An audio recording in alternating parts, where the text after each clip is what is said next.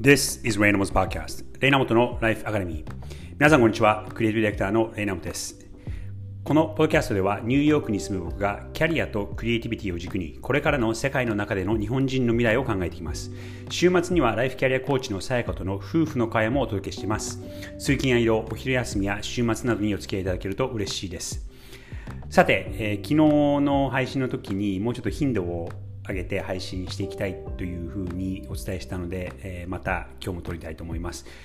まずですねあのちょっと日本の報道物事の報道のされ方とアメリカの報道のされ方がちょっと違うっていうことはちょこちょこと気づいた時に言ってるんですが今日本で大ニュースビッグニュースになっていてアメリカでほとんど聞かない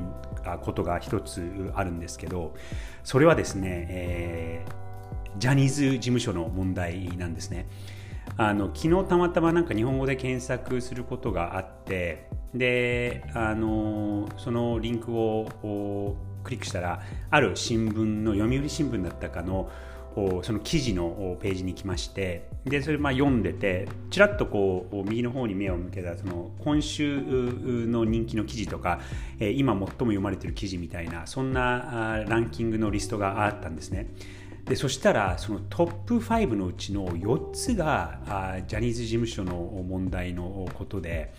わこんなにあの騒がれてるんだって、まあ、この間数日前に記者会見があったということもあるとは思うんですが僕がこのことを知ったのは実は日本語のニュースではなくて、えっ、と今年の頭だったか去年の暮れだったかにいやイギリスの BBC な日本のあの NHK みたいなあ局なんですが BBC 局がこのジャニーズさんの問題性的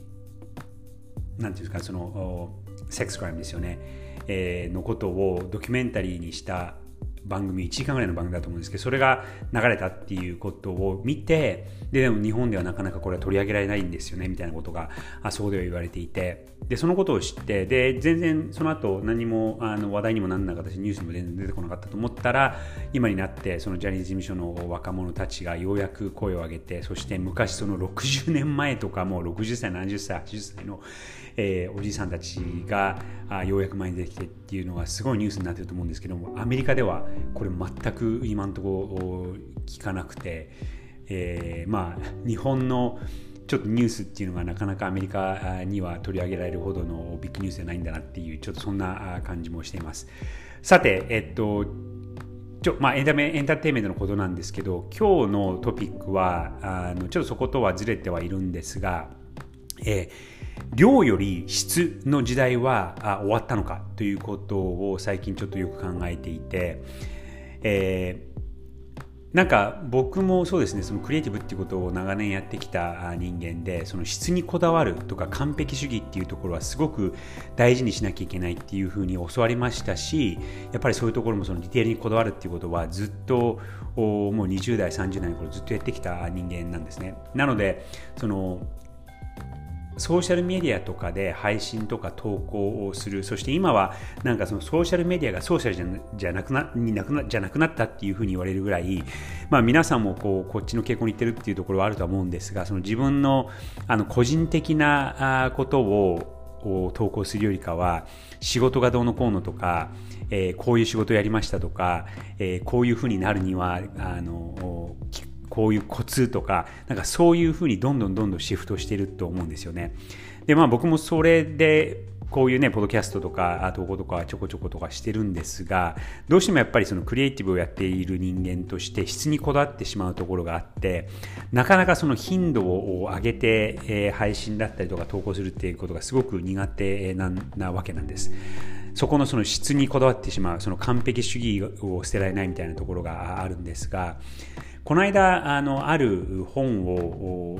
を書いた人のことを聞いていてリック・ルービンという、えー、音楽プロデューサーで、えー、昔はですね、えっと、ビスティボーイズとか今は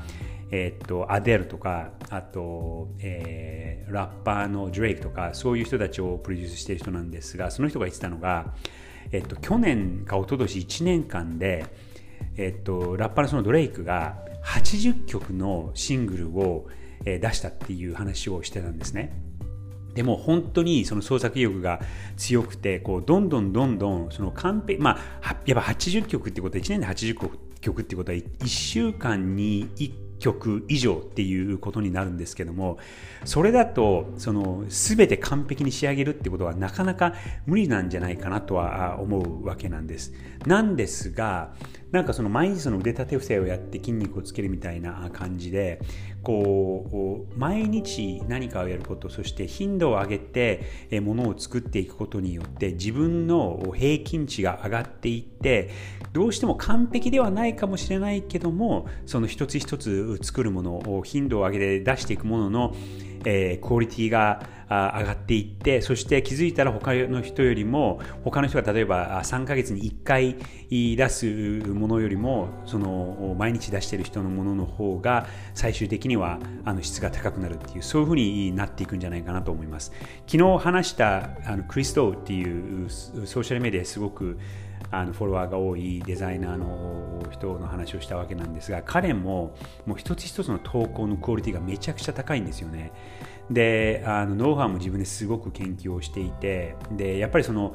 毎日その、えー、クリエイティブというデザインという筋肉を使っているからこう一個一個自分の彼にとっては完璧じゃないとしてもそのレベルが圧倒的に高くて、えー、他の人が数ヶ月に1回出すものよりかは全然彼が毎日出しているものが全然上を行っているという。なのでその量より質っていうことよりも、えー、質は量からみたいな感じに質を出していくんだったらまず量を出せっていうそういう時代になっているんだなっていうのは最近強く思い始めて、えー、まあ、それもあって僕もちょっとポッドキャストもうちょっとやらなきゃいけないなっていうふうに思っているところもあるのかもしれません。今日は、えー、量より質の時代は終わったのかということについて考えてみました。皆さんももしそのクリエイティブとかあとクリエイティブのことをやってない人でもあのそのやっぱり常に毎日何かを作っていくっていうことによって自分の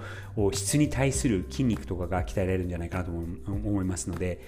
えー、参考にしてみてくださいそれでは、えー、今日は木曜日だと思いますが Have a great day and enjoy the rest of the week